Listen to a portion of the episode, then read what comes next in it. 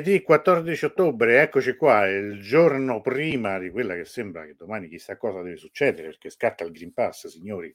Qui non si sa cosa, come va a finire, no? Adesso vediamo insomma, un po' quanti siamo collegati. A me ricorda un po' la vicenda di tanti anni fa che era il Millennium Bug. Speriamo che finisca come allora, cioè che poi alla fine fu un grande nulla di fatto. Per fortuna. Allora, buonasera Marco Giuseppe, buonasera Daniela. Eh, buonasera Francesco, buonasera decorativo a tutti. Sì, decorativo. Tra l'altro avete visto una, un conto da rovescia oggi mh, dire, fatto su misura per questa occasione. Ieri sera abbiamo parlato di, di calcio, abbiamo parlato parecchio, molte parole. Questa sera ci saranno tante immagini perché vedremo appunto, eh, faremo un viaggio nelle decorazioni islamiche, nell'arte della geometria. Eh, quindi mh, state pronti, chi ascolta soltanto se può si metta vicino a uno schermo, cioè si colleghi e lo veda ovviamente attraverso i canali social, perché questa sera c'è molto da vedere. Buonasera Franco, tra l'altro anche lui fotografo e eh, conoscitore anche dell'arte islamica, in particolare dell'arte islamica in Iran. Io direi che a questo punto possiamo dare, anche, buonasera anche Angela, il benvenuto, il benvenuto alle nostre amiche, alle nostre ospiti di questa sera, Vera anche a te buonasera, uno è un ritorno, quindi diciamo bentornata dopo una bellissima lezione un anno fa, la ricorderete sicuramente, sul giardino persiano, a Marianna Surianello. Bentornata, come stai? Buonasera a tutti, grazie, io sto bene. Bene. Insieme a, a Marianna, scusate, diamo invece il benvenuto la prima volta questa sera con noi, speriamo non l'ultima, Nicoletta Brenna. Ciao, Ciao Nicoletta, a tutti. Benvenuta. Ciao a tutti, grazie del benvenuto. Ah, gra- grazie a voi intanto per aver, questo va detto, mh, avete lavorato a questa serata, l'avete eh, ideata, l'avete organizzata, ristrutturata, adesso v- vedremo tutto. Allora, una, una brevissima eh, autopresentazione di ognuna di voi due, così insomma, mh, diciamo, diamo anche un po' un saluto ai nostri amici. Mh, raccontate brevemente di voi chi siete, dai. Marianna lo sappiamo un po', però ricordacelo. Vabbè, io nasco architetto, la passione per l'Iran è venuta dopo un viaggio, un viaggio molto bello, lontano ormai nel tempo, ma molto bello, molto vissuto. E poi la passione è continuata al ritorno dal viaggio perché ho cominciato a occuparmi appunto dei giardini persiani e poi via via diciamo la passione è cresciuta, è diventata anche una un modo per approfondire la conoscenza del paese sotto tanti punti di vista, culturali, sociali, eh, la cucina, gli amici, perché poi sono rimasti anche gli amici della, certo. sia dal viaggio che poi anche da, da altre esperienze. E, e, poi ho coinvolto con ah, Nicoletta in questa, in questa avventura. Sì, anch'io sono architetto e anche un po' artista, diciamo. Mm. Eh, conosco Marianna da anni, abbiamo fatto il liceo artistico insieme, abbiamo lavorato insieme, abbiamo collaborato anche proprio a queste, queste presentazioni sui giardini persiani, sull'architettura e sull'irrigazione tradizionale eh, in Iran e il mio interesse è nato proprio da, dopo il viaggio di Marianna, lei tornando mi ha raccontato, mi ha fatto vedere eh, tutte le foto che ha fatto e mi ha trasmesso questa passione per l'Iran e il suo racconto è stato talmente vivido che mi è sembrato di esserci stata, per cui eh. ho continuato a collaborare eh, sull'Iran. Voi avete viaggiato insieme, da, da, da, quello che ci siamo detti, non mi ricordo se ieri o un altro giorno, siete stati in Yemen insieme o ho capito male? Siete state entrambe in Yemen? No. No, io no, no, no, no, no, io in Yemen non sono stata, è stata solo Marianna, sì. sì. Ho capito, sì. ho capito. Allora, allora, cominciamo a entrare un po' nel vivo. Voi avete preparato del materiale che adesso vediamo mh, mm, un po' brevemente, prima di, prima di passare proprio direttamente al, a vedere il materiale come, come, nasce l'idea di questa, di questa serata, di, di, questa diretta? Marianna, credo che qui forse è il caso che intervenga sì. tu. Ma eh, in realtà è stato lo stimolo è nato un attimo da una serata con te, Daoud, devo dire la verità. Mm. Eh, si era parlato, se non ricordo bene, era forse una puntata dedicata a un viaggio nel nord dell'Iran e casualmente, non so se perché il periodo era, era, coincideva con una ricorrenza eh, dell'AES. Poi io purtroppo i nomi con i nomi faccio un po' fatica. Eh, si era parlato della grande matematica iraniana, quella che era morta giovanissima, sì. siccome lei aveva fatto degli studi legati anche proprio alla, a, alla geometria, e, uh-huh. in particolare credo avesse approfondito anche il discorso delle, delle decorazioni da lì era, avevamo fatto uno scambio di battute io e te, ho detto vabbè però sarebbe sì, bello sì, anche sì. approfondirla questa cosa e quindi l'idea è nata da là in realtà. Quindi questo dimostra come poi queste conversazioni sono sempre esatto. un grande intreccio di, di, di, persone, di interessi, di, di spunti che Infatti ogni tanto eh, succede che qualcuno mi chieda ma poi quella diretta che avevi detto che dovevi fare, è, è vero, ci sono tante, se pensa a tutte le cose no, che, che, che, che, dovremmo ancora fare, di, tutti gli argomenti di cui dovremmo eh, ancora parlare, diciamo, ho, mo- ho, un buon motivo per essere contento. Diciamo così. Assolutamente eh, sì. Con, con quello, sì. Non, quello mi ricordo chi diceva, se pensa ancora a tutti i libri che devo leggere, ho un motivo per essere felice. Insomma, eh, che, è che, che, è così. Allora, cominciamo? Io direi sì. che possiamo vedere, io intanto metto, sì. aggiungo a, qui al, alla nostra, al nostro flusso il, la tua presentazione. Ecco, la fermo qui e a no, questo no, punto no, a te. No, no, no, no. no. no Altra. Ecco, Devi caricare quella di Marianna. Scusami, mi sono sbagliato. Mi sono eh. sbagliato, abbiate pazienza. Eccoci qua. Allora, allora. fermo, vado indietro, ecco qua. Perfetto. Allora, governi tu adesso, io lo metto Vado io. all'inizio. Vai, prego. Vado io. Va bene, questa è soltanto, soltanto l'impostazione della, della prima pagina. Però non è partita. Ah, eccolo qua, ok. Allora, la prima cosa che mi piaceva era citare un attimo questo passo di, di Lotti, eh, perché eh, diciamo, dà proprio il contorno della, della, del, dell'immagine che si ha normalmente arrivando in Iran. Cioè l'Iran alla fine lo sa chi lo ha visitato eh, perché è stato colpito proprio dalla bellezza, dalla ricchezza delle decorazioni che si trovano praticamente ovunque, soprattutto quello che è il colore predominante nelle architetture che è l'azzurro cioè alla fine lo, chi c'è stato lo sa, cioè il colore dell'Iran, se vogliamo, dal punto di vista dell'architettura è proprio l'azzurro.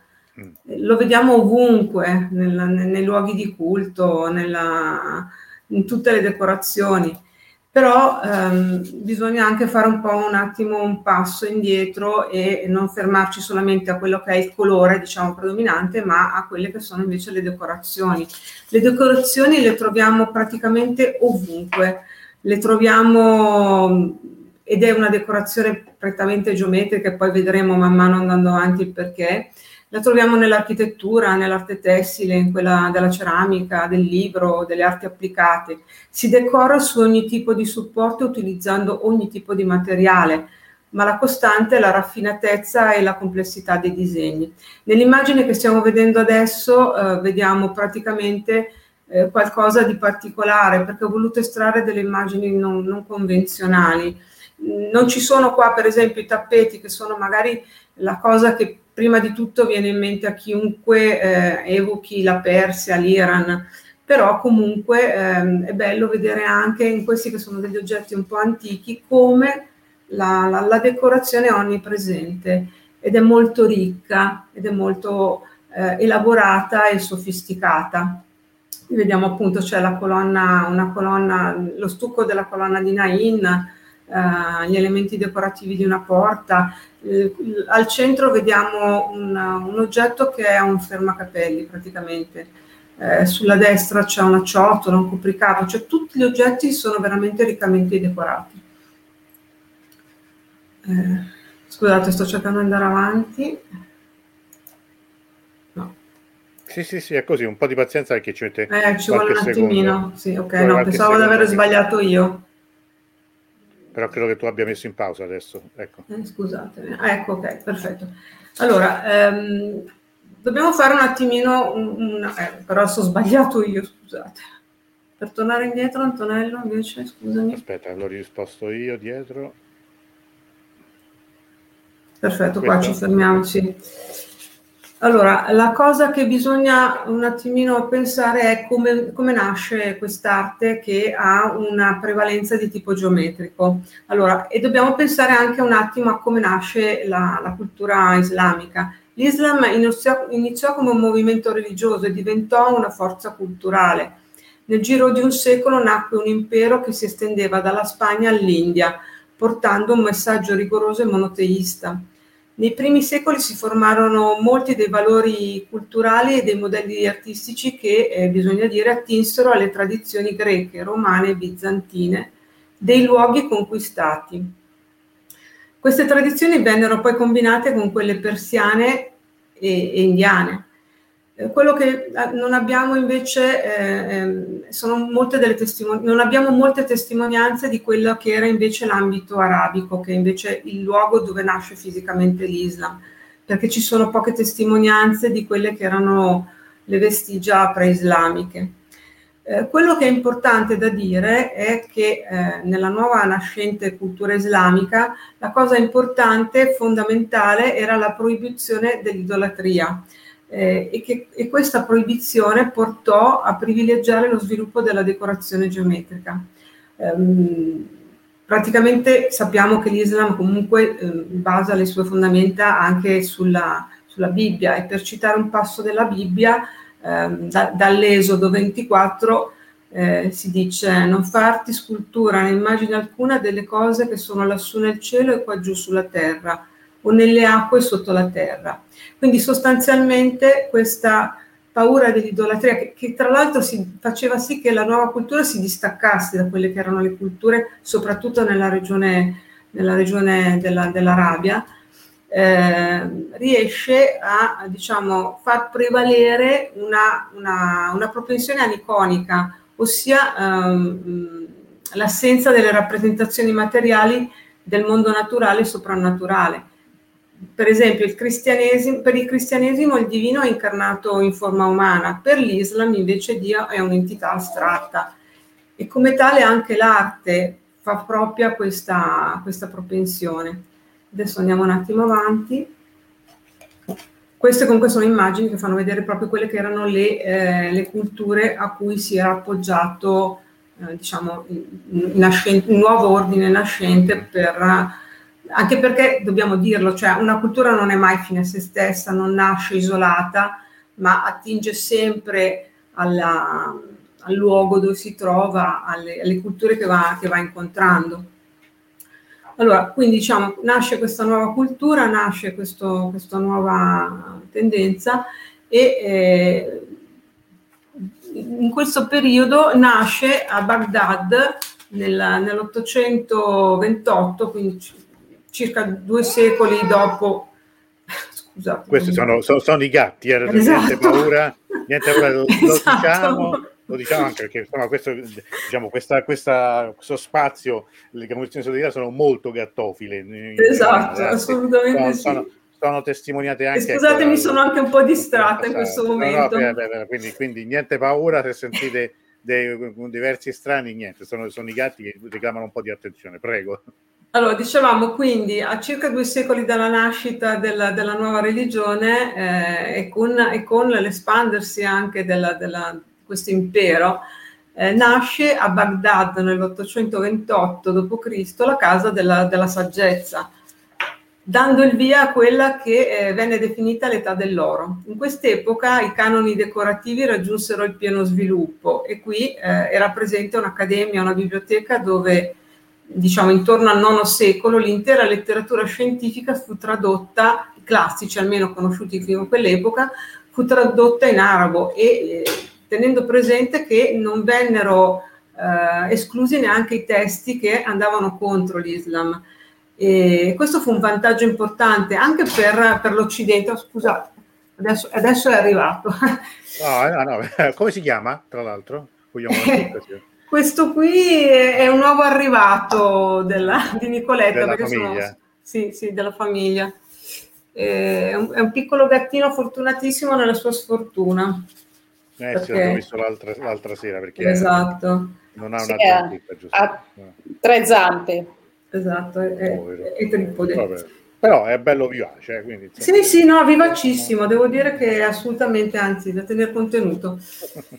Senti, no, una, una, una domanda, scusa, ti interrompo un momento. Questo è il momento, eh, l'età dell'oro è quello a cui noi facciamo riferimento quando par- pensiamo alle mille e una notte, quando pensiamo sì. insomma a quell'immagine che noi abbiamo dell'epoca esatto. d'oro del, dell'Islam. Ok.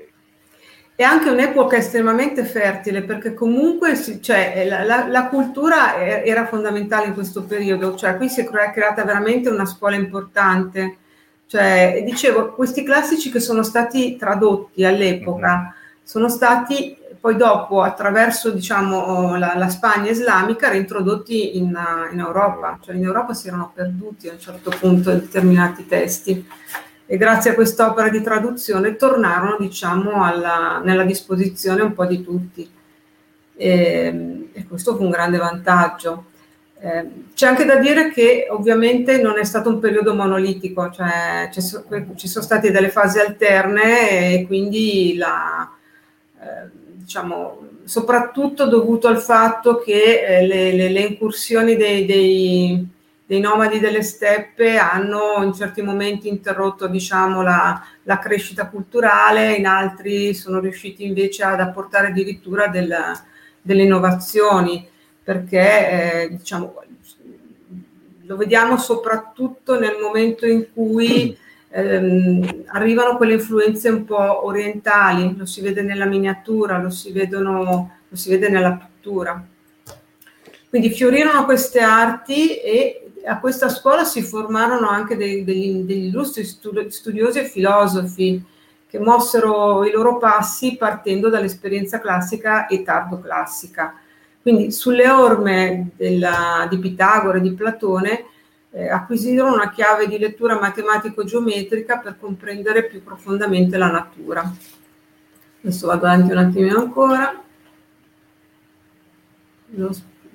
Sì, sì, sta andando. Aspetta, andando. devi premere qua. Premo io, premo io un attimo, ecco. Lo rifermo, dai. Ecco, dicevo, quindi eh, molto importante è anche la filosofia che era diffusa in quel periodo, perché ehm, abbracciando un attimo, cioè diciamo venendo in contatto con, con, i luoghi conquistati, anche le idee cominciarono a circolare, no? E quindi eh, studiando i filosofi classici si comprendono gli aspetti universali di matematica e geometria. Bisogna anche dire che delle dottrine che affermavano un'unità divina come quella di Platone e Aristotele furono accolte facilmente nella, nella, nell'Islam, quindi nella, nella filosofia religiosa islamica. Bisogna dire anche che l'Islam produsse delle, dei grandi filosofi, ne cito due perché li conosciamo un po' tutti, che sono Avicenna e Averroè. Tra l'altro loro vennero anche tradotti e quindi letti nel Medioevo anche in Occidente. Uno dei concetti base che ha condizionato lo sviluppo dell'arte figurativa a favore di quella geometrica e astratta è che Dio ha creato tutte le cose e l'uomo eh, non si può sostituire nell'atto della creazione a Dio. Eh, ci fu anche un, nel tempo un lungo dibattito sulla liceità delle immagini. L'Islam considerava un abominio gli idoli. Eh, diverso era l'approccio invece per le immagini quando non erano di, di, di, di origine religiosa. Fondamentalmente eh, la natura divina può essere vissuta attraverso la parola di Dio e da qui l'importanza della scrittura e della calligrafia. Le immagini sono accettabili se non creano, se non cercano di creare mh, una, una, copia de, di, di, ciò che rappresentano, diciamo. Eh, non, devono ess- non, devono imitare l'originale. Eh, è da questo che, che, che, nasce l'abbandono, per esempio in pittura da questo nasce l'abbandono della prospettiva dei chiaroscuri, in modo che l'immagine non sia troppo rappresentativa dell'originale e distaccandosi di, di, diciamo è meno imitazione della natura e quindi più accettata. Quello che preoccupa è proprio di non creare l'illusione della realtà animata, perché appunto ehm, la realtà è frutto della, della, della, dell'opera di Dio e quindi l'uomo mh, non deve sostituirsi a quest'opera. Quindi è il rifiuto dell'imitazione della natura e degli esseri viventi eh, in chiave realistica alla base dello sviluppo della geometria degli arabeschi, diciamo. Adesso stiamo andando alla prossima. Allora, eh, vado quindi, alla prossima, vado io. io. Io ho dato l'invio, ma mi sa che non sono così Eccolo bravo. qua, non ti preoccupare, vado io. Allora, in questa in immagine eh, vediamo degli elementi della natura e quello che si coglie subito è il loro rapporto geometrico. Mm. E eh, se uno ci fa caso, fin dai tempi più remoti, è l'osservazione della natura e dei suoi ritmi che dà il video allo studio della geometria e della matematica. Eh, fin dall'antichità si trovarono regole che vanno dall'infinitamente piccola all'infinitamente grande per definire le forme e, e le regole matematiche. Ognuno di noi si può, può scoprire que- la geometria anche, anche soltanto in maniera istintiva guardando minerali, piante, animali, cioè lo, lo, abbiamo lì davanti a noi. Cioè, queste immagini si vedono proprio degli elementi con, per esempio, nell'uomo vitruviano vediamo il rapporto aureo, poi dopo mhm. spiego che cos'è. In, alt- in altri vediamo dei sistemi di accrescimento, per esempio, oppure la, la, la, l'alveare ci fa vedere come una, una, figura geometrica possa essere ripetuta potenzialmente all'infinito. Eh, oppure, non lo so, per esempio in quello che è il broccolo romanesco, insomma, almeno io lo chiamo Bellissimo. così. Sì, ecco, sì, no, ecco, lì vediamo un esempio di frattale, per esempio. Mm-hmm. Eh, praticamente il frattale è una figura geometrica che è caratterizzata da ripetersi sino all'infinito di uno stesso motivo su scala sempre più ridotta.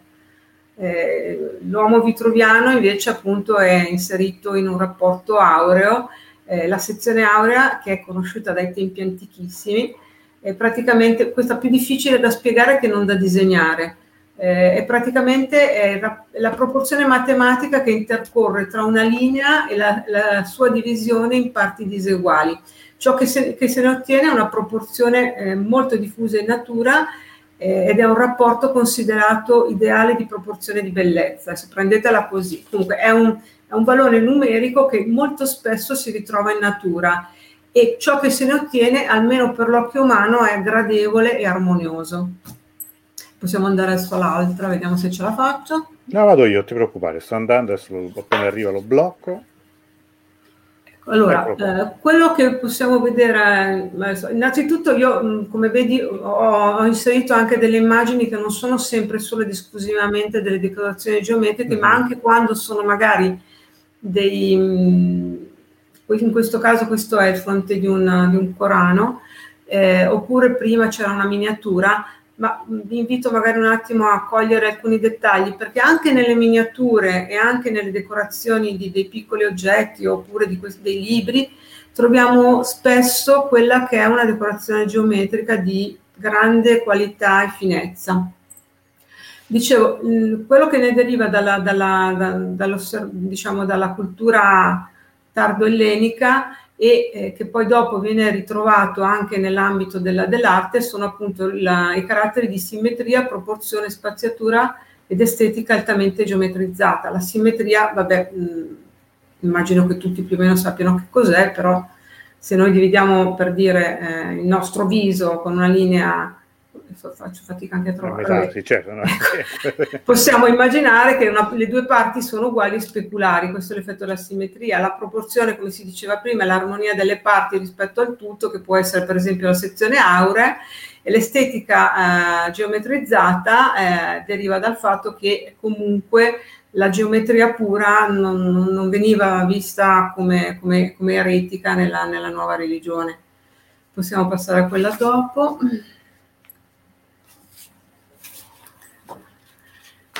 Allora, eh, in questo caso eh, dobbiamo dire che eh, il principio della, della perfezione geometrica ha, ha, ha formato dei, dei, modelli estetici che venivano applicati sia all'architettura che all'arte.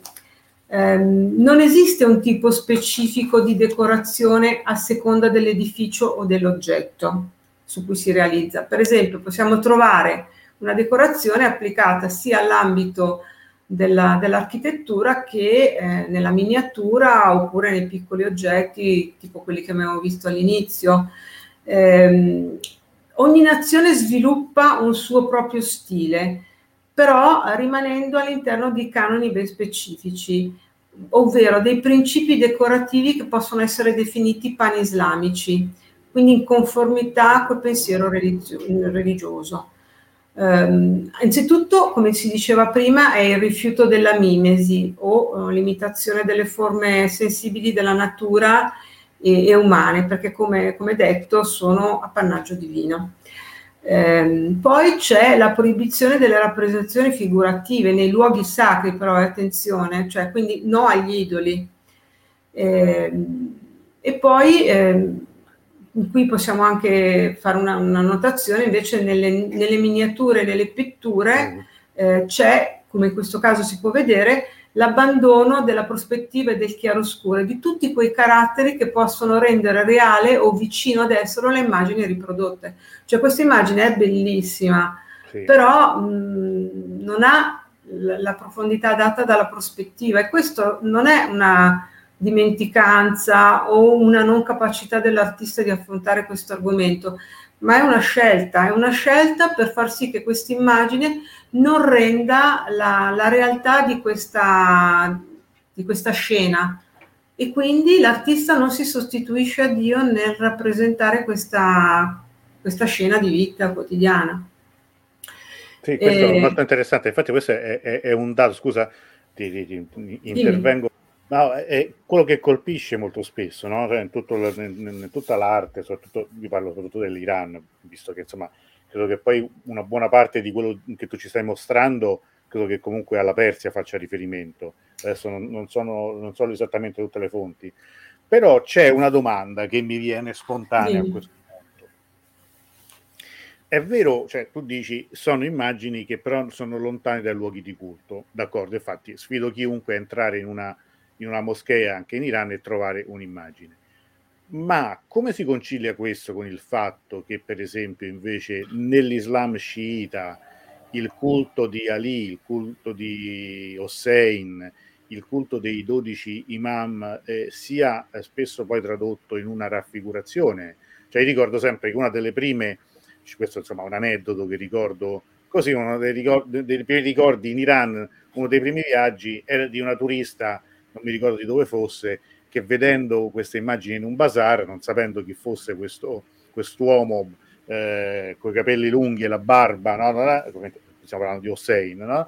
diceva, mazza, no, non diceva ammazza perché era, era, era, del nord, diceva che bello, sembra Sandokan. È sempre rimasto, è sempre rimasto in mente questa cosa. Cioè, vabbè, insomma, vabbè, non è proprio Sandokan, però sì, è un eroe. Allora, tutto questo, mh, mm, e adesso insomma, non, è, non è, chiedo ovviamente una spiegazione religiosa, però da, c'è una, una, una contraddizione in questo o no? Secondo me sì, poi io sinceramente non riesco ad approfondirti completamente questo argomento perché non riesco ad andare così in profondità. Quello che ho letto si ferma, si ferma più o meno a quello che, che ti sto dicendo, però lo, lo, l'ho riscontrato anch'io e devo dire che questa cosa ritengo essere proprio della Persia, però. E mm. credo che il fatto che siano sciiti e non sunniti incide sì, molto sì. in questo senso. Questo, questo è, è famoso, sai, scusate, il, il, il, il, fatto che si dica sempre che quando, ad esempio, gli sciiti, gli iraniani vadano alla Mecca, vadano, vadano a pregare sulla tomba del profeta, molto spesso la polizia saudita li scacci perché infatti la tomba del profeta mi dicono sia molto scarna, cioè sia veramente non mm. abbia nulla di bello, perché per il, così, per, per il sunnismo il, di fatto non sono, da, eh, eh, non, non sono degni di adorazione nemmeno, nemmeno, il profeta né la sua famiglia, mentre gli sciiti hanno il culto dei santi, il culto sì. dei dodici imam, eccetera, eccetera. Esatto. Quindi questo secondo me è, è un dato molto, molto interessante e significativo proprio della Persia. Beh, d'altra parte eh, le immagini sul, sugli edifici, io allora, non ho girato tantissimo, ma un pochino ho girato in Medio Oriente. Personalmente è vero che poi dopo quando giriamo qui come turisti vediamo una minima parte dei paesi che, che andiamo a visitare, però le immagini sui palazzi, le pitture sui palazzi, io personalmente le ho viste sulla nera. Sì, Mi sto riferendo per esempio alla Ligapo, alla accesso tuna. Ah, certo, certo, no, fanno tutto, ma, ma in eh. generale credo anche, come dire, le immagini, diciamo, le immagini votive, cioè può sì. capitare di vedere anche in un taxi di Teheran sì. qualcuno che abbia un'immagine di Ali o di, di sì. Hussein, mentre eh, sfido credo chiunque a trovare qualcosa di simile, di paragonabile so, in Egitto o comunque in paesi a maggioranza sunnita, quindi evidentemente questo è, è un dato importante, credo, insomma, anche per comprendere poi l'arte. Eh, sì, assolutamente sì. Poi comunque dicevo appunto il discorso delle, delle pitture che è vero che vengono, mh, vengono escluse, dal, ma vengono escluse da, dai luoghi sacri, però l'Iran è, è, importante dal punto di vista invece della produzione sia pittorica che soprattutto delle miniature. Certo. E laddove arriva l'influenza iranica la troviamo, perché per esempio eh, c'è tutta la scuola che, che, arriva fino in Afghanistan, in India, cioè quello sì, è, sì, un mondo ovviamente. che ha visto sviluppare la, la tradizione delle, delle miniature. E, e, questo perché comunque è un, è un, ambito, è una queen persiana, cioè, questo è indiscutibile. Mm-hmm. Purtroppo non riesco ad andare più a, front, a fondo di questo argomento perché, no, no, ripeto, è, è un, semplicemente uno, uno, spunto questo adesso insomma sì e sarebbe interessante anche saperlo in effetti perché a volte me lo sono chiesto anch'io. Poi sai bisognerebbe studiare proprio nello specifico questo argomento. Certo. secondo me a livello intuitivo c'entra anche il fatto che comunque anche il sufismo nasce all'interno della, de, de, de, dello sciismo. Quindi c'è questo, questo aspetto comunque estremamente filosofico che probabilmente riesce poi dopo a distaccarsi da, da, da tante cose, però ribadisco questo io mh, certo. non, purtroppo non riesco a dire di più ecco, in questo senso. Okay. E, allora adesso un attimo che mi sono persa. Ehm, quindi dicevamo, eh, dato che comunque appunto la pittura ha un carattere, eh, se vogliamo, sminuito, tra virgolette, cioè sminuito, non, non può crescere come è cresciuto in Occidente, cioè in Occidente abbiamo visto le varie scuole fino ad arrivare poi dopo a, a esempi importanti dal punto di vista della veridicità della, della rappresentazione, no? Mhm. Invece mm-hmm. qua la, la, rappresentazione rimane un po' più distaccata proprio perché non, non, non, non, deve assolutamente avvicinarsi troppo alla realtà rappresentata. Possiamo andare avanti. Però è bella lo stesso, cioè ha un suo carattere importante. Ecco, per esempio, ecco eh, qui possiamo vedere eh, nettamente qual è la, la, qualità invece di una pittura. Questa è già più tarda, eh? cioè nel senso mm-hmm. qua siamo, siamo a XVII secolo e circa. E, e, di conseguenza anche, anche, la qualità della pittura è anche un po' più raffinata, tra virgolette. Però, come vedi, i caratteri sono sempre quelli alla fine. Sì. La, la, la, pittura, ecco, bisogna la dire. vedete, che... scusami, anche sulla mia maglietta, vedete, più o meno. Ah, ecco, vedi, esatto. La pittura praticamente è importante perché è rappresentativa del potere, cioè quello che viene rappresentato alla fine che cos'è? È la vita di corte, la musica, le danze, l'amore, l'epica, l'epica, tra l'altro anche quella è estremamente rappresentata. Qualche volta addirittura si sono viste delle immagini erotiche. Da non dimenticare poi che comunque eh, all'epoca in ogni caso i pittori, tutti gli artisti e tutti gli artigiani facevano parte della, dell'entourage di corte e lavoravano per, per il potere, rispondevano al potere, quindi lo rappresentavano in tutto e per tutto. Mm, faccio solo una notazione che ehm, all'epoca mh, gli artisti si muovevano in quello, che erano, in quello che era il territorio islamico e portavano con loro anche il bagaglio di conoscenze, eh, di tecnica e, e, quindi spesso magari vediamo un po' anche di unità stilistica in tutto questo. E comunque diciamo appunto la, la, pittura aveva una funzione, una funzione pubblica eh, di, di manifestare la, il potere, mentre invece le miniature e il libro soprattutto erano invece di alto valore e, poco, e quindi erano di proprietà sostanzialmente di uso e consumo della, dei potenti, di chi aveva eh, i soldi per poterli, per poterli acquistare. Adesso andiamo avanti.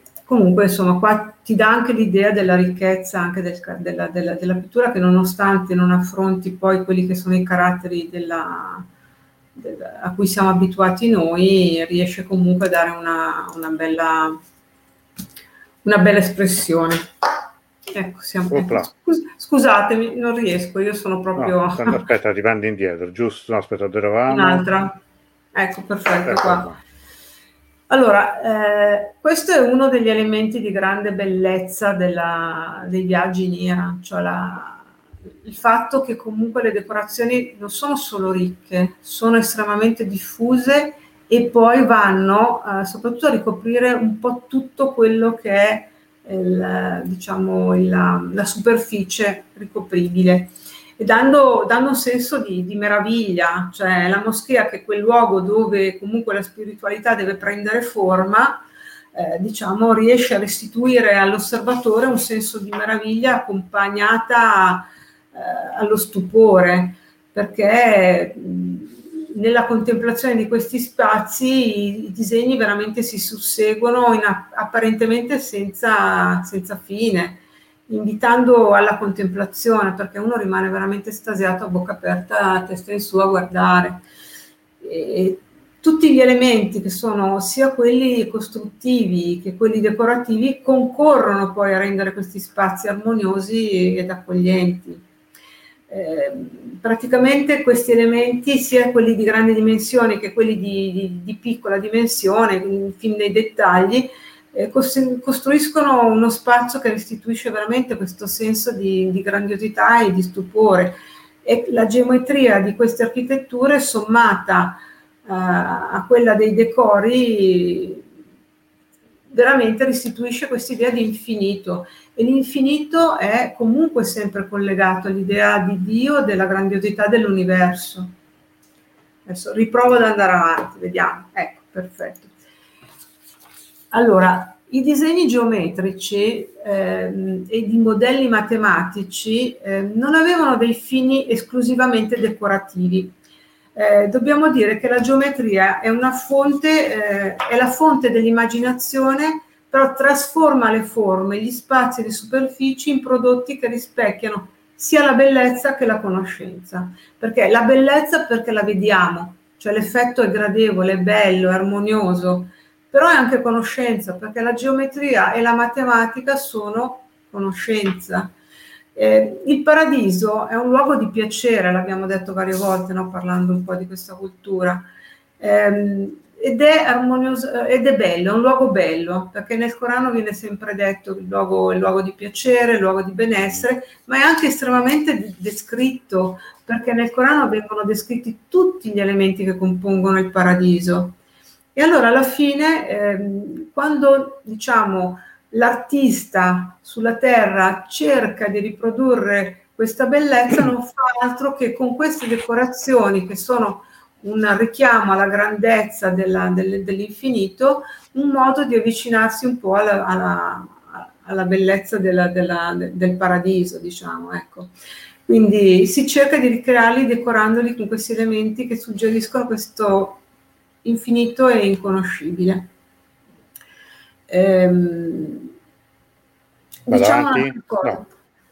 No, volevo dire anche un'altra cosa, sì. poi mi, mi, ero perso un attimino, de, diciamo, eh, il, gli artisti che eh, realizzano queste cose, artisti artigiani, che poi noi oggi forse li vediamo come artisti, forse all'epoca si consideravano degli artigiani, eh, facevano parte di corporazioni perché mh, a volte se ne è avuto anche de, de, delle prove in questo senso. Diciamo, la, la, la, manifestazione di ciò che vediamo non è eh, diciamo, il prodotto della, dell'intelletto e della capacità di un artista, cioè l'individualità dell'artista non emerge mai, non deve emergere, ma quello che emerge è eh, diciamo, la, il lavoro in se stesso, cioè perché il, quello che viene prodotto è dovuto alla, alla creatività dell'artista sì, ma la creatività dell'artista ha origine in Dio. Adesso possiamo andare avanti. Ok. Non, perdonami se ti interrompo, non per, sì. non per metterti fretta, però se riusciamo ad accelerare un pochino anche Sì, sì, adesso per, sì, sì, perché sì, siamo, esatto. Allora, eh, qui allora non mi fermo più. Dunque, sostanzialmente le espressioni artistiche islamiche sono tre: la calligrafia, che è la più importante perché riporta la parola di Dio, la decorazione geometrica, perché abbiamo visto questo senso di distacco dalla, dalla realtà, realtà dalla, dalla mimesi e quindi attraverso la geometria e la matematica si avvicina a Dio, e l'arabesco che poi dopo Nicoletta ci farà vedere più in dettaglio. Possiamo andare avanti. Sì, possiamo andare avanti. Sì, sta andando, sta andando. Ah, okay. Allora, ehm, questa è un'immagine molto interessante perché vediamo la ricchezza degli elementi che sono contenuti in questo piccolo frammento di, di decorazione, perché è molto varia. Possiamo vedere qua un'infinità di combinazioni, poi dopo vedremo anche meglio come. I disegni però in realtà, che sembrano estremamente complessi, lo sono, lo sono perché sono un'aggregazione di forme, però si, si possono riassumere in una combinazione di quadrati, cerchi, linee e punti, ripetuti, combinati, riescono a dare questa estrema ricchezza di, di immagini. Andiamo avanti, vediamo se la faccio. Sta andando, eh, un attimo. Perfetto. Allora, eh, questo è una, un estratto del... Ai, aspetta, aspetta, fammi fare a me un attimo.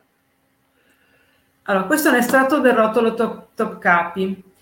Il rotolo top capi eh, prende il nome dalla, dal museo in cui è contenuto, praticamente perché è al top capi. E, so, e praticamente sono uh, dei modelli eh, per la realizzazione di disegni sostanzialmente e venivano utilizzati dagli artigiani per uh, poter proporre eh, in vari luoghi gli stessi disegni eh, ed, è, ed, è, praticamente una, una, sorta di catalogo per gli artisti per la realizzazione della, dei, dei disegni. Andiamo avanti, poi io ho concluso con la prossima. Ecco, allora, questo qua è soltanto un piccolo esempio per farvi capire come questi eh, disegni, che se li guardiamo nel complesso, nel, nel, nel piccolo pannello a colori, che, che, che, si vede che è estremamente ricco e dettagliato, però io ho provato a disegnarlo estrapolando i suoi due de, degli elementi un po' più, più, più rappresentativi, sono... Le, sono, io sto indicando e mi dimentico che non lo vedete, l'esagono e la stella. Okay. Questi possono essere ripetiti potenzialmente all'infinito, però se noi guardiamo nel dettaglio, quel disegno ha al suo interno altri disegni, va via via nel più piccolo a, a, ad avere altri, altri triangoli, altre stelle e via via così. Questo perché? Per dire che ehm, sono disegni, in questo caso è un, disegno, è un disegno che può essere ripetuto all'infinito e molto spesso lo vediamo all'interno dei, dei, dei disegni islamici. Eh. È questa idea proprio della, dell'infinito.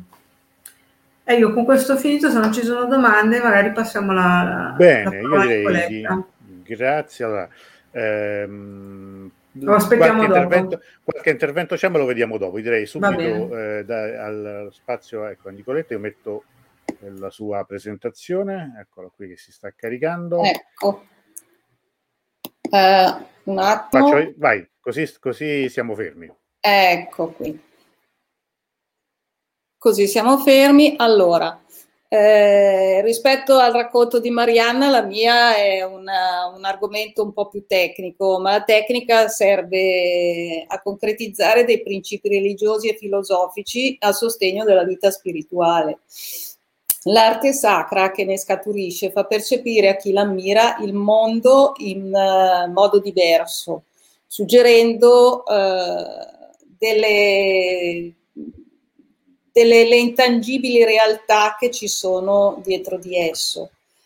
Eh, l'arte islamica che cerca di esplorare la relazione tra l'uno e il molteplice è eh, sia uniforme che estremamente varia. Eh, il suo perno è l'armonia comunque. Eh, la struttura visiva eh, si, si, divide in calligrafia, come diceva Marianna, che usa l'alfabeto arabo, e decorazione astratta, di cui parleremo più diffusamente. La decorazione astratta usa due poli, si trasforma in schema geometrico riguardante la suddivisione armonica del piano tramite un intreccio eh, che rimanda all'infinito, e dall'altro lato usa un centro onnipresente. Le forme vegetali immaginarie che l'accompagnano creano arabeschi che rappresentano la vitalità della natura ed il suo ritmo. La geometria viene qui sublimata a rappresentazione di idee e principi. E qui possiamo andare avanti, ecco. Eh, in, questo, in, questo, caso, la, usando la matematica, l'architettura iraniana ha raggiunto un alto livello di bellezza e perfezione. È evidente che la geometria avanzata è stata utilizzata dagli architetti del tempo. La creazione di pattern, cioè motivi decorativi sulle superfici dell'architettura islamica si realizza dal punto di vista geometrico usando il cerchio e creando poligoni regolari come si vede nella figura qui sotto, ehm, dividendo la circonferenza nelle parti desiderate. Ad esempio si creano dei poligoni semplici come triangoli, quadrati, esagoni che possono essere ottenuti dividendo il cerchio in 3, 4, 5 parti e collegandole con eh, segmenti. Poi ruotando queste, queste forme geometriche eh, si possono ottenere delle suddivisioni ancora ulteriori in 6, 8, 10 parti e si creano eh, stelle attraverso il, sempre il collegamento dei punti di intersezione. Eh, qui andando avanti si vede nell'altra, nell'altra eh, diapositiva, sempre, oh, scusate che, mm, ecco, fermati lì, allora, si vede in questa diapositiva eh, appunto la riproduzione addirittura di una stella a 12 punte e, eh, che, ha, mh, mm, che eh, rappresenta una, una, una, diversa composizione della, della, delle figure geometriche. Eh, emergono così piccoli eh, e micromodelli tramite la ripetizione di figure base del cerchio. La misura di base è determinata dal raggio del cerchio scelto, quindi più piccolo è il raggio e più piccolo sarà il modello che si ripete. La divisione del cerchio in 3, 4, 5 parti o multipli specifica l'ordine delle divisioni proporzionali nella ripetizione dei pattern di base. Si possono anche affiancare i cerchi creando altri motivi che sottendono una struttura a quadrati che poi possono essere ruotati e ripetuti all'interno, all'esterno dei cerchi, creando motivi come si potrà vedere più avanti.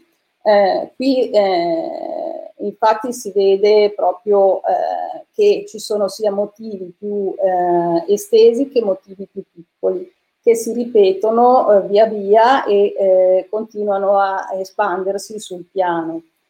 Eh, andando avanti, ecco, in questo caso vediamo eh, i fondamenti.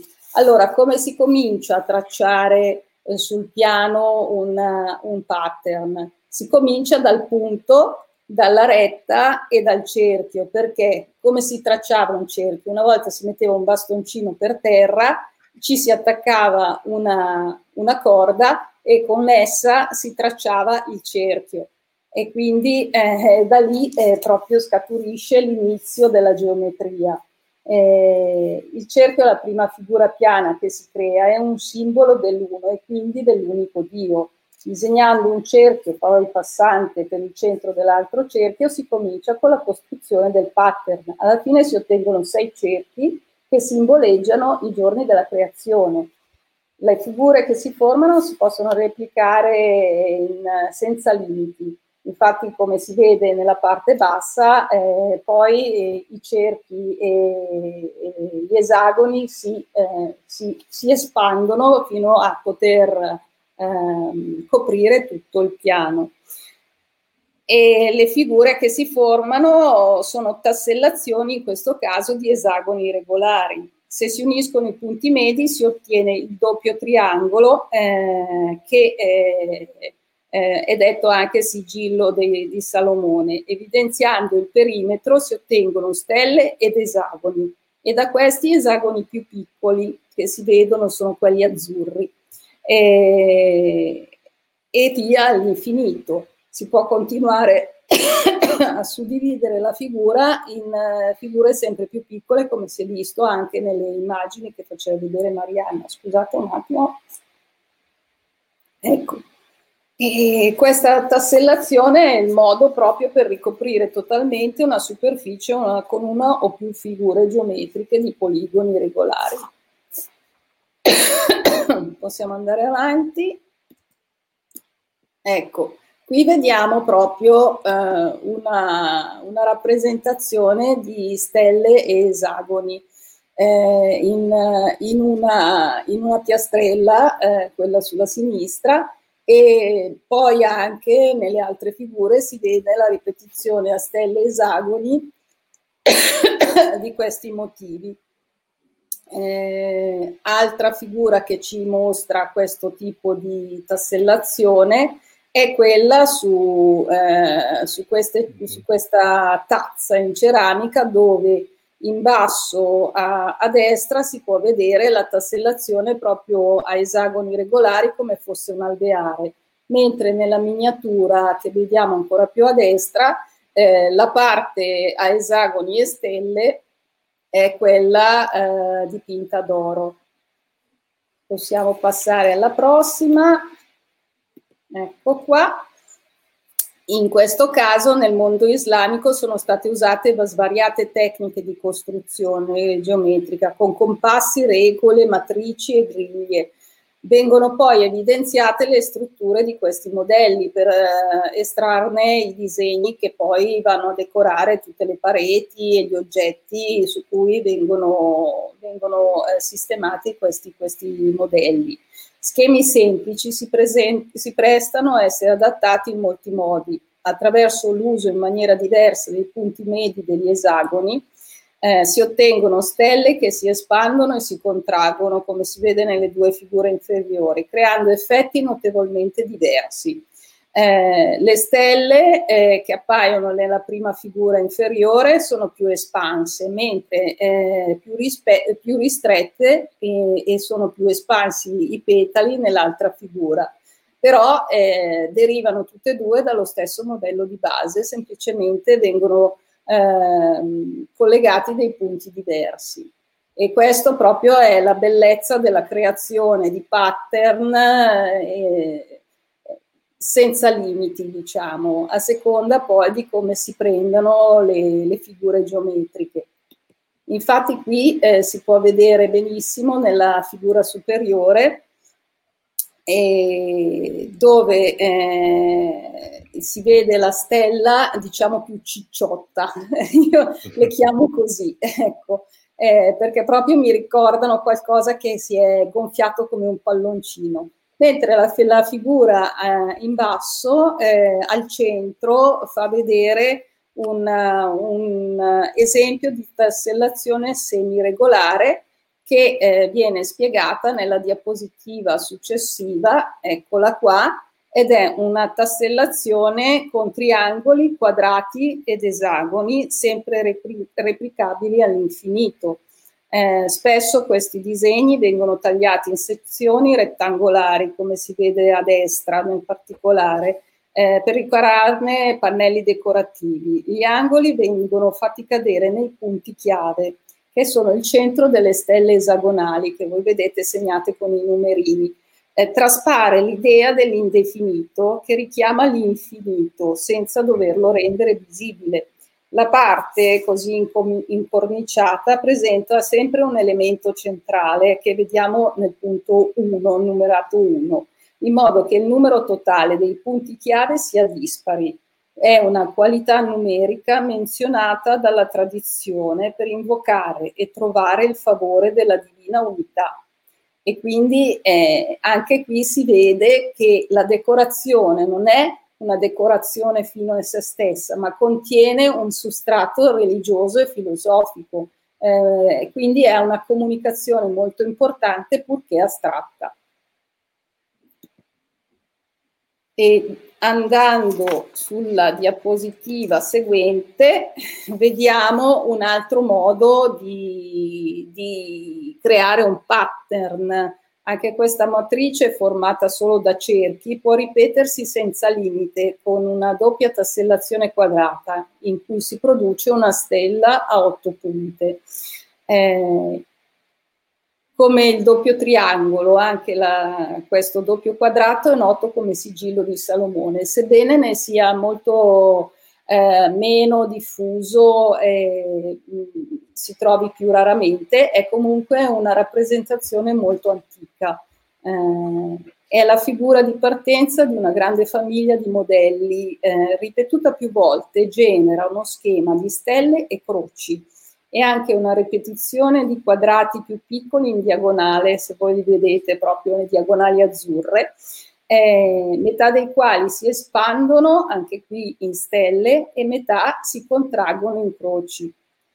È stato anche chiamato respiro del compassionevole, ponendo alla base della creazione il respiro divino che libera la potenzialità dei quattro elementi, fuoco, aria, acqua e terra. E anche qui si vede che c'è sempre sotto un substrato religioso e filosofico. Eh, quindi sono delle rappresentazioni che significano sempre qualcosa, non sono mai fine a se stesse.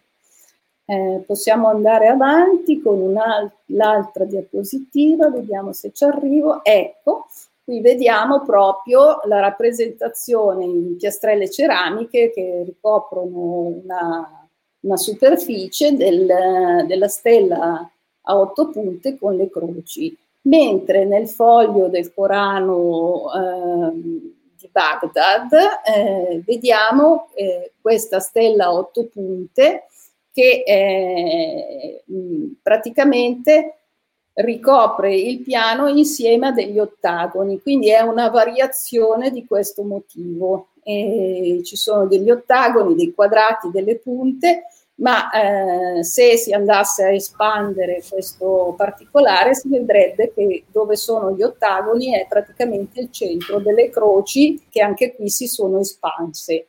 Quindi è, è sempre un, dei modelli che poi vengono rielaborati costantemente per ottenere sempre delle visioni diverse.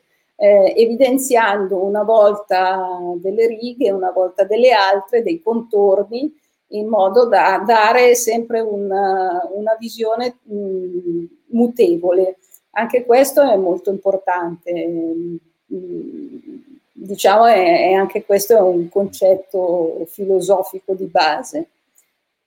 Poi, ecco qua, andiamo alla prossima diapositiva dove eh, si vede un altro modo di suddividere il piano per ottenere comunque una decorazione. Eh, vediamo altre interpolazioni su una griglia quadrata. Eh, si crea l'inconfondibile rosetta, i cui petali sono disposti intorno a una stella centrale. Ci sono due metodi per, eh, qui ho fatto vedere due metodi per ottenere questa rosetta. Nella prima riga si vede il metodo più semplice che eh, riesce a ottenere la rosetta solo con riga e squadra praticamente mentre eh, nella seconda riga di disegni c'è un metodo più complesso ma che dà più affidamento sulle proporzioni. Eh, la costruzione in questo caso inizia da un quadrato in cui si scrive un cerchio. Tramite le diagonali si ottiene un ottagono eh, e aggiungendo un doppio quadrato l'ottagramma viene diviso in 16 parti si tracciano degli archi centrati dove il quadrato viene tagliato dai 16 archi, è più difficile spiegarlo che, che vederlo sul sì, certo.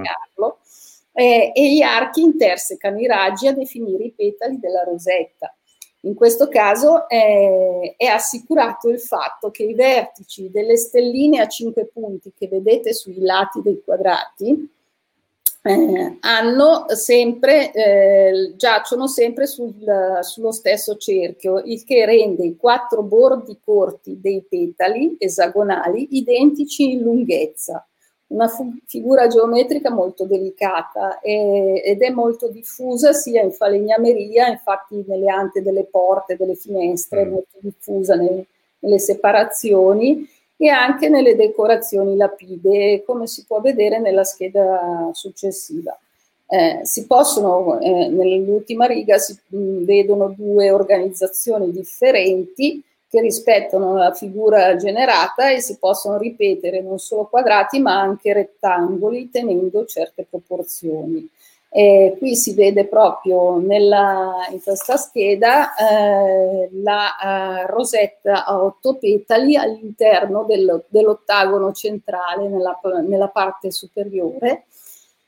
Mentre nella parte inferiore abbiamo sempre la rosetta a otto petali nelle due decorazioni laterali, mentre all'interno della, della decorazione centrale c'è una, una, ripetizione di esagoni, anche se non si riesce a, a, a capire, ma sotto quel disegno centrale ci sono, c'è tutta una costruzione ad esagoni.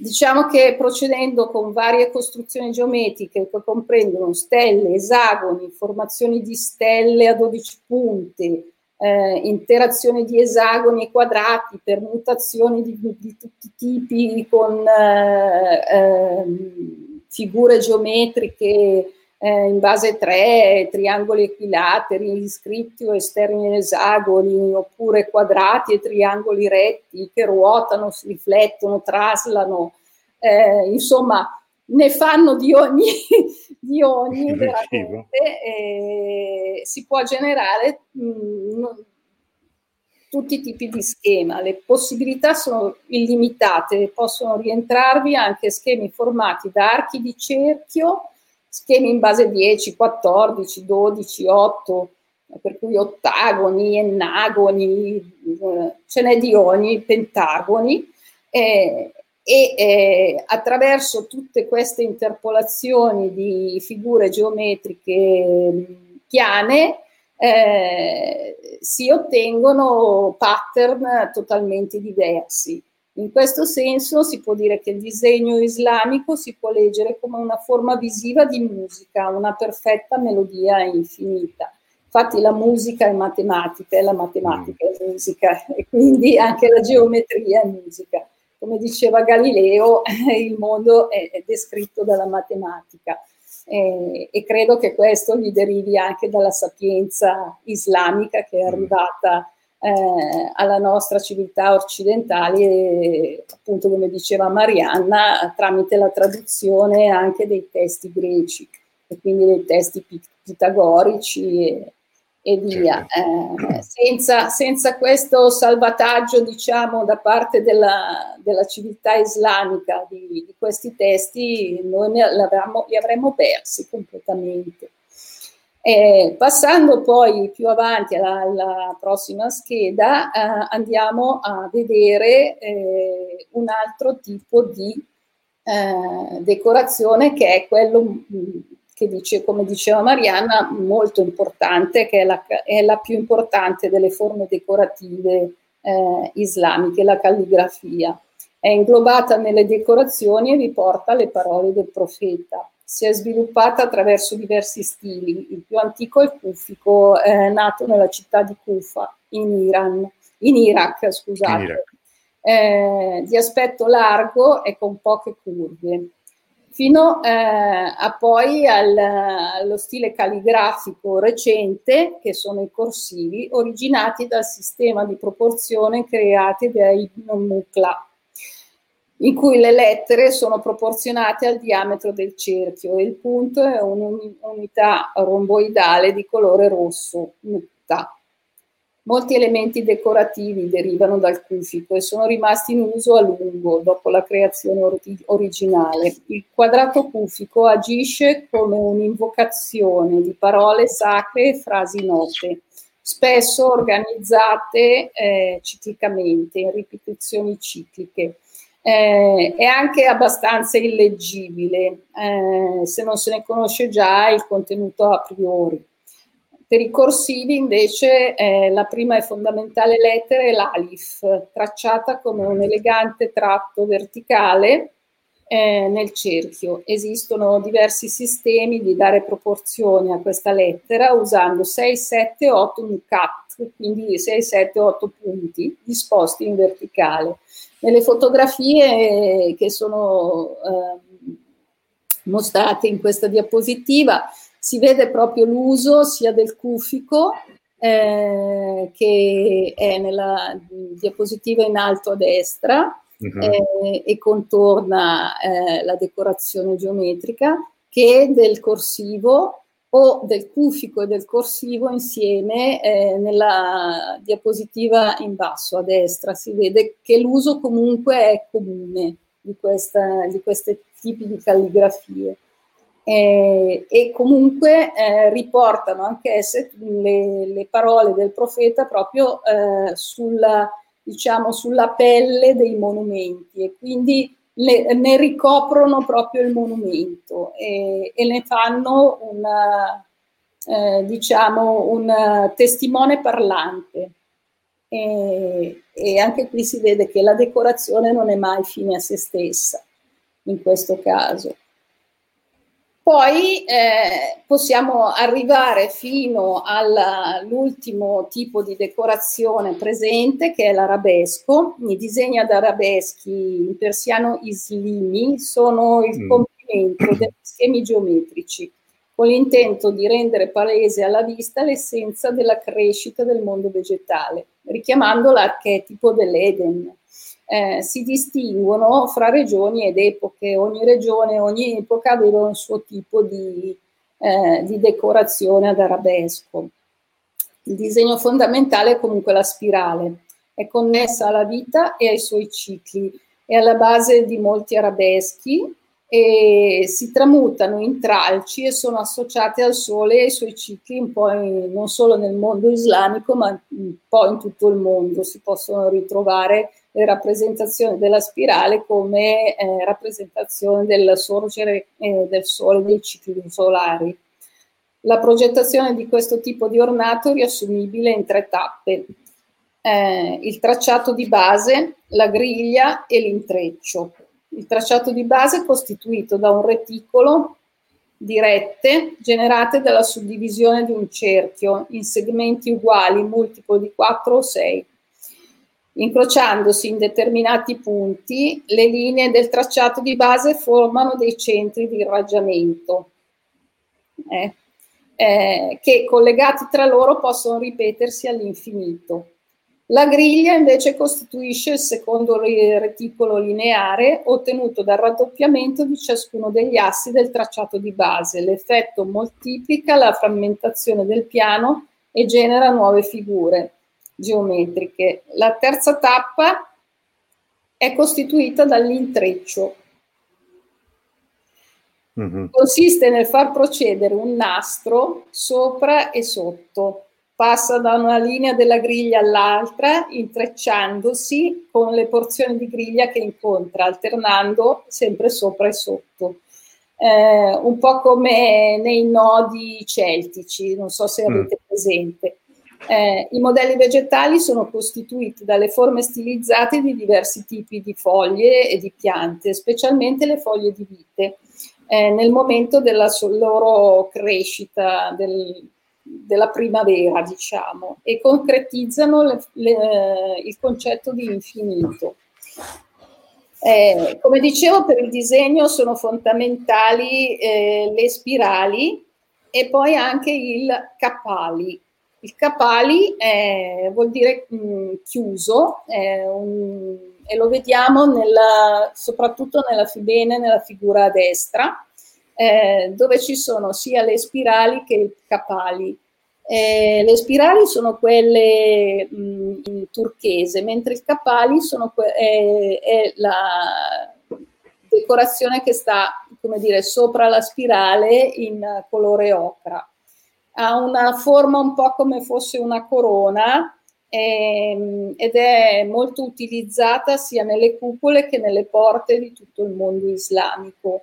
E diciamo che questo intreccio, che un po' si vede anche nelle due colonnette della figura eh, a sinistra, eh, è fondamentale, proprio classico del, dell'arabesco eh, propriamente detto.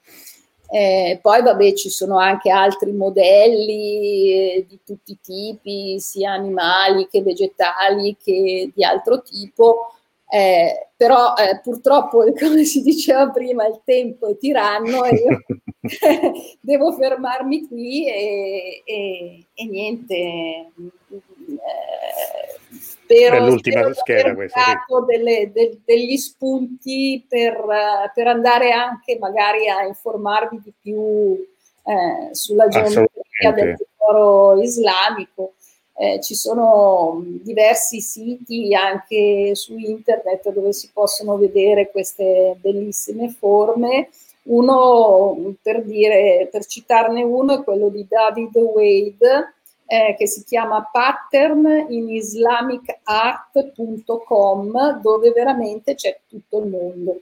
Eh, sono tutte le, le varie forme e di decorazione sono catalogate per temi e ci sono delle foto bellissime e anche tutte le varie eh, indicazioni su dove trovarle e, e, sulle loro localizzazioni. E quindi vi invito anche a... Eccolo qua, ho messo subito il link. Sì. Ho messo il link qui nel banner e anche nei commenti, così gli amici che ecco. vogliono eh, approfondire possono andare esatto. a, a, cliccare ovviamente lì. Allora io vi ringrazio perché veramente ci avete fatto fare un viaggio incredibile questa sera, abbiamo visto, io direi ci siamo rifatti gli occhi veramente, eh, toccando tantissimi temi veramente che meriterebbero, eh, penso che ogni scheda forse meriterebbe un'altra diretta quasi, eh, però voglio dire, magari ogni scheda no, ma eh, una, lo spunto per proseguire questo viaggio lo, lo, potremmo anche avere. Allora, intanto che i nostri amici magari negli ultimi minuti eh, ripensano e pensano se hanno domande o riflessioni, allora io leggo qualche commento. Eh, tra l'altro, ecco appunto Antonella qui che dice bellissimo, molto affascinante. Eh, Adria invece prima, prima, commentava il passaggio dei gatti, gatti persiani. Beh, sì, insomma, facciamo che anche, anche, i gatti. Ricordiamo, voi siete a Como invece, cioè, non, non, tanto per ricordare, sì, non l'abbiamo detto nemmeno. Sì, siamo, in, siamo, a Como. Ne, nemmeno in partenza. Sì, eh, comunque uno dei miei gatti è mezzo persiano. Diciamo. Ecco, quindi tutto torna, insomma, veramente, veramente eh, tutto a posto. Allora, qui c'è invece una riflessione del che dice l'aniconicità attiene prevalentemente all'architettura religiosa, non altro, e questo, questo, aspetto riguarda sia lo sciismo che il sionismo. Sì, sì, ma noi non, non, sì. non, non mettevamo in dubbio il fatto che come dire, fosse una cosa prevalentemente, un aspetto prevalentemente, no, no, no. prevalente del sunnismo, no? Giusto? Assolutamente. Era, dicevamo una no, cosa parlavamo, parlavamo, dell'arte islamica in generale, è chiaro che qui magari il focus è stato più specifico sull'Iran perché è più conosciuto, tra virgolette, e poi perché, vabbè, eh, diciamo che quelle eccezioni, soprattutto relative alle immagini, le troviamo più facilmente in, in Iran che non, che non altrove. Sì, però sì, l'aniconicità però... assolutamente è comune. Quando, cioè, quando all'inizio dicevo che eh, la religione islamica, che poi diventa comunque un, un impero che va dalla, dalla Spagna, dal Marocco fino all'India, voleva ovviamente parlare in senso generale di questa che è stata un'evoluzione artistica comune. Infatti i, i contenuti dell'arte islamica sono pan-islamici, cioè ogni nazione poi ha sviluppato magari una propria specifica espressione, però quelli che erano proprio i contenuti di base rimangono comuni a tutto, a tutto, il mondo islamico. Infatti non parliamo di mondo arabo, parliamo di mondo islamico. Infatti questo poi insomma cioè, è importante ricordarlo. Esatto. Sì, sì, sì, Poi è chiaro eh. che eh, se uno dovesse fare un... Io ogni tanto mentalmente me lo faccio.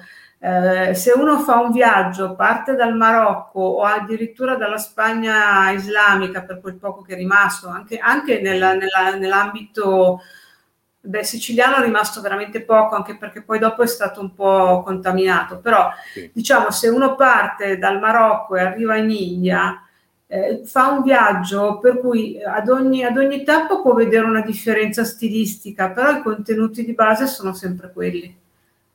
Certo, Beh, questo è una cosa importante. Chissà che magari una volta non, non proviamo a farlo. Eh, sare, guarda, è una cosa che mi è sempre balenata come idea. Sarebbe bello fare proprio una sorta di piccolo viaggio uno, per, per, step, per immagini, eh, fa, esatto. partendo proprio dalla, da, da, da, dalla Spagna, dal Marocco, dalla Spagna, sì, Marocco, arrivando fino, fino, al Rajasthan. Ecco, eh, tutto si può fare, cioè, nel senso che effettivamente i mezzi oggi ci consentono anche di fare un, un lavoro di questo sì. tipo, ci penseremo. Ovviamente sarebbe bello eh, sarebbe bello, farlo. farlo fisicamente, sì, esatto. per, per, per, poi riassumerlo no. in qualcosa di concretamente. Anche perché poi adesso diciamolo, ci sono dei luoghi che sono inaccessibili. Sì, no, certo, no, al di là poi de, del problema della pandemia ci sono anche altri no, no. problemi che, eh, non ci sono altri problemi. che non cioè, si risolveranno certo presto, insomma. E, no. Ahimè c'è, anche qualcosa che si è perso, credo, in tutto oh, Sicuramente. Poi per esempio sarebbe, sarebbe, anche molto bello fare, cioè adesso noi stiamo parlando anche di decorazioni che molto spesso sono abbinate a degli edifici che principalmente possono essere in pietra, principalmente, ma non mm-hmm. necessariamente Molto spesso ci sono delle decorazioni che invece vengono, vengono fatte su quelli che sono edifici in terra cruda che sono altra cosa, ma altrettanto belle. È chiaro che quello che puoi ottenere sulla ceramica non lo ottieni con la terra cruda, ma ha un valore diverso, non necessariamente meno bello. Eh. E allora c'è tutto il mondo magari della, della, della, terra cruda che ha un altro modo di esprimersi rispetto a quello che è invece eh, quello dove troviamo la, le, decorazioni, le, le, decorazioni con la ceramica. Perché non so, cioè, mhm. io sto pensando per dire allo Yemen che, lo, che, ho avuto modo di vedere ed è lì, ecco, la decorazione assume un'altra caratteristica, ma comunque i principi sono sempre quelli. Eh. eh. Allora, una, una battuta di Daniele che dice bellissima la maglietta, la mia sarà la prossima estrazione, magari, però eh, insomma tante cose vorrei mettere in palio, ma insomma, non, non, è semplicissimo anche da un punto di vista di risorse, voi capite, capite anche bene, però insomma ci penseremo. Eh, Mara che, che, ringrazia tantissime preziose informazioni, serata veramente interessante, grazie, grazie a te. Grazie. Paola che, che, che, manda un applauso virtuale per voi, Antonella complimenti davvero e grazie, anche Daniele dice che cose belle dette e viste. Eh, Steve, tutto stupendo, a quando il prossimo incontro? Infatti questo è già il prossimo passaggio. Vera fa una domanda: i dipinti non hanno mai la firma dell'autore? Hmm. Allora, eh, io non l'ho vista, anche perché da quello che ho trovato leggendo, documentandomi, la cosa che, e poi quello che si diceva appunto che eh, non era tanto l'identità dell'autore che doveva emarg- emergere quando faceva un'opera, un'opera, d'arte. Ripeto, molto spesso ho usato il termine artigiano perché ritengo che all'epoca non si considerassero degli artisti, ma degli artigiani, proprio perché lavoravano su degli, degli schemi già pre, pre, preconfezionati, tra virgolette, soprattutto quando si parlava di, di, di geometria però eh, io credo che facessero parte di scuole, addirittura di gilde, perché si è trovato mm. poco, ma per quel poco che ho letto comunque si faceva riferimento a, a delle corporazioni.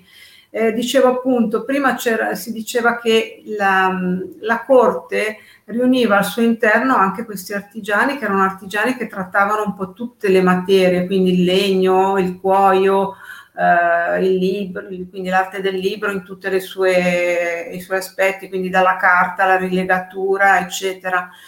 Eh, io non ho trovato riferimenti, non voglio dire di no perché non, non posso, io non ho trovato riferimenti alla firme della, di pittori, però è anche vero un fatto che per esempio quando mi sono occupata di tappeti, eh, ho scoperto che qualche volta i tappeti venivano firmati raramente, eh, ma sì, venivano sì, quello firmati, è vero. No, I tappeti Quindi, ancora, è, è, ancora è una tradizione, si ritrova la, si ritrova la firma de, esatto. de, dell'artista. Sì, sì, Quindi io non l'ho trovato, però questo non vuol dire che necessariamente non ci sia. Certo, certo. Allora, vediamo altri commenti. Mm, eh, in mancanza di viaggi veri, dice Daniela, piace l'idea di un virtuale, ma, ma questo sono anche, come dire, non solo sostitutivi, ma anche propedeutici magari al viaggio virtuale, no? Eh, al viaggio vero e proprio. Nel senso che uno magari prima lo, lo, ne fa uno virtuale e poi dopo arriva anche più preparato al viaggio reale. L'altro vi anticipo che un'altra idea, vi anticipo, una mia idea in questo senso è invece una cosa che io ho sempre cercato di fare, ma non sono mai riuscito a fare perché poi il tempo, le esigenze dei viaggiatori sono diverse, le richieste sono diverse, è un viaggio in, per la Teheran poco conosciuta. A me piacerebbe eh, esplorare sì. Teheran. e questo è una cosa che mi riprometto di fare virtualmente nei prossimi mesi. Io, io in, in, scusate anche se faccio un breve spot, ma eh, è anche necessario. Vi rimetto qui, eh, è un po' che non lo faccio, quindi mi, mi sento anche legittimato a non essere insomma, troppo cafone nel farlo, di eh, ricordare anche che che non è ancora terminata una nostra campagna di crowdfunding in cui ovviamente sono tutti quindi sono ben accolti tutti i tipi di sostegno e ci sono dei premi che corrispondono ogni forma di sostegno perché finirà questo crowdfunding il 31 dicembre, però insomma se, se mh, gli amici che ci eh, guardano, tanti ci hanno già dato il loro contributo, ma chiunque volesse dare un contributo anche minimo ovviamente avrà un, un, un ringraziamento anche una forma di ricompensa. Qui lascio il link ma eh, lo tolgo subito, insomma rimane nei commenti, rimane nei commenti di tutte le, le nostre eh, i social dove eh, appariamo. Ci sono ancora altri interventi. Eh, Steve dice appunto ogni materiale reclama la propria arte.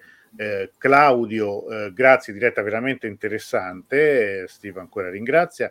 Francesco, puntata di qualità, un argomento forse di nicchia, trattato in maniera estremamente interessante e coinvolgente. È verissimo, tra l'altro io ci tengo anche a sottolineare il lavoro che c'è dietro questa puntata, lavoro non mio, ovviamente il lavoro di Marianna e Nicoletta, perché è un lavoro, eh, come vedete, non solo di qualità, ma anche di quantità, perché è, è stato veramente un, un, un, grandissimo lavoro che, che, che insomma, di cui abbiamo goduto tutti quanti questa sera e, e avete la possibilità di rivedere perché appunto ricordiamo sempre che tutte queste dirette rimangono su, sui social, in modo particolare su YouTube, in modo più semplice per rivedere tutto con calma. Franco dice tutto troppo rapido purtroppo, ma hai la possibilità di rivederlo, poi ovviamente fermare, ritornare indietro e quindi questo è interessante. Steve, attraverso le gilde si trasmettevano i segreti delle manifatture. Esatto. Esistono, ci chiede Lude, eh, artisti italiani operativi nell'architettura islamica? Bella domanda questa. Io non lo so, confesso la mia profonda ignoranza. Non lo so, sarebbe, sarebbe interessante scoprirlo. allora, eh, io punto sempre il dito sul fatto che comunque le, le idee sicuramente si, si muovevano, cioè c'era un grande movimento di idee, di persone, soprattutto all'epoca, forse addirittura mm. per certi versi, cioè oggi ci muoviamo tanto per turismo, però anticamente ci si muoveva molto per, uh, per commercio, per lavoro, in questi casi anche magari per, per, per quanto riguardava l'arte. Mm, non lo so, provo, provo, provo, a fare una ricerca. Io non l'ho incontrato nel fare la mia ricerca, eh, però chissà, può darsi. Cioè, magari i mercati... Come tema, sì, certo, esatto. no, no, ma è, esatto. è, una domanda sicuramente che... che c'erano, c'erano, delle influenze comunque tra eh, l'arte occidentale e l'arte islamica. Eh sì eh, anche, non lo so, nel XVI, XVII sì. secolo, XVIII secolo ci sono state diverse influenze, non so se direttamente da italiani o anche da altri paesi europei ci sono state delle influenze eh, sull'arte islamica eh, e certo. viceversa. Comunque eh, c'era sempre anche eh, in, in, in, Occidente il l'influenza del, dell'orientalismo, sì. eh, ma anche precedente a, a, quello del 1800, nel 1700, c'erano proprio eh, queste influenze orientali e, e, viceversa c'erano delle influenze di, di, di, di pittori eh, occidentali sull'arte islamica. Ecco. Tra l'altro, una, un particolare adesso, non so adesso la domanda del nostro amico a quale epoca si riferisse, però so, ricordo pure che fino a un certo momento è anche difficile capire cosa fosse italiano, cioè nel senso che eh, non c'entra adesso con le arti figurative, ma ricordo un bellissimo concerto di Franco Battiato che si ispirava a una composizione di un poeta eh, arabo siculo, cioè nel senso che è, era arabo ma era siculo, cioè, e quindi anche in quel caso potremmo dire che fosse italiano in un certo senso. Era un concerto di dieci anni fa, mi perdonerete, non ricordo assolutamente il nome, ma ecco, questo è un tipo di influenza, un tipo di contaminazione che, che credo che sia quasi impossibile non sia avvenuto anche a livello di arti figurative. Ah sì, Quindi, assolutamente. Cioè, la, Sicilia, la Sicilia ha avuto influenze islamiche anche importanti, quindi... Sì, sì, sì, sì. quello per esempio è un tema... Infatti, infatti lì eh, l'architettura è detta arabo-normanna. Esatto. Sì, ma la cosa che, che, si sa poco, ma su questo confesso che anch'io dovrei approfondire lo studio, è che l'influenza eh, araba sulla Sicilia è sì araba, ma una parte consistente delle truppe che conquistarono la Sicilia veniva dal Khorasan, cioè dall'Iran. E, ah. e, quindi certe influenze che erano sì, l'esercito era quello arabo, quello del, del, del, che stava conquistando poi appunto buona parte di quei territori abbiamo parla, di cui abbiamo parlato questa sera, no? quindi appunto dalla Spagna all'India, ma eh, in Sicilia era presente una forte componente persiana all'interno del, dell'impero arabo, potremmo dire così un esempio su tutti, forse l'ho già detto altre volte e mi ripeto, ma facevo, facevo riferimento al Khorasan, un cognome molto ancora diffuso in, eh, in, in Sicilia è Khorasanniti, che è, chiara, che è chiaramente una, come dire, un, un, un'influenza che, che, ricorda appunto quel, quel tipo di, sì. di, di, di, popolazione. Quindi, eh, per non parlare poi, qui insomma, si potrebbe fare poi una bellissima ricerca sulla cucina perché certe ah, cose sì. della cucina siciliana, il, le commistioni di contrasti caldo, freddo, dolce e salato sono tipiche della cucina, non, non è solo araba, è proprio persiana, che è fatta di contrasti e la cucina eh, persiana deve queste influenze nemmeno al, all'Islam ma allo zoroastrismo, perché è, è, è, la cultura degli elementi opposti. Quindi adesso insomma, qua apro una discussione in cui mi avventuro di cui so veramente poco, ma che quel, quel, poco che ho letto mi affascina anche perché è anche tutta roba molto buona che si magna e quindi insomma, mi sembra bene anche ricordarlo. Ah, Vera c'è grazie, una serata profondamente interessante, assolutamente. Michela dice una cosa molto bella, ho vissuto in Iran tra il 75 e il 79, ero una ragazzina, mi state ricordando frammenti di un paese meraviglioso. Allora frequenta di più queste, queste, nostre dirette perché praticamente ogni sera o quasi noi parliamo di Iran e quindi parleremo, tra l'altro domani sera conoscerai, se, se, sarai con noi sarai conoscerai un personaggio che, che tra l'altro è, questo, è proprio una commistione di quello che sto dicendo adesso perché è nato in Sicilia, a Catania, ma è, è iraniano al 100%. Franco, c'è chi ha ipotizzato che la cupola Taj al-Molk è Isfahan, sì. no, no, no, attenzione, non è Brunelleschi, eh, c'è qualcuno che dice che invece sia la la, eh, aiutatemi a Zanjan, cioè sia il, la, la, la, la, cupola, quella enorme, la più grande del sì, mondo. Sì, non è così, anche io adesso non ricordo il nome, non è, non è, quella, Span, sì. ma, ma, è quella di Zanjan, cioè esatto. vicina a Zanjan. Adesso, sì. Eh, è la doppia... Era quella doppia cupola.